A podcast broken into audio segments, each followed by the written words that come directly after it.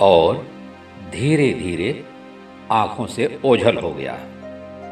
अरे मैं नहीं दोस्तों बल्कि कुछ शब्द कुछ परंपराएँ और कुछ परिवेश।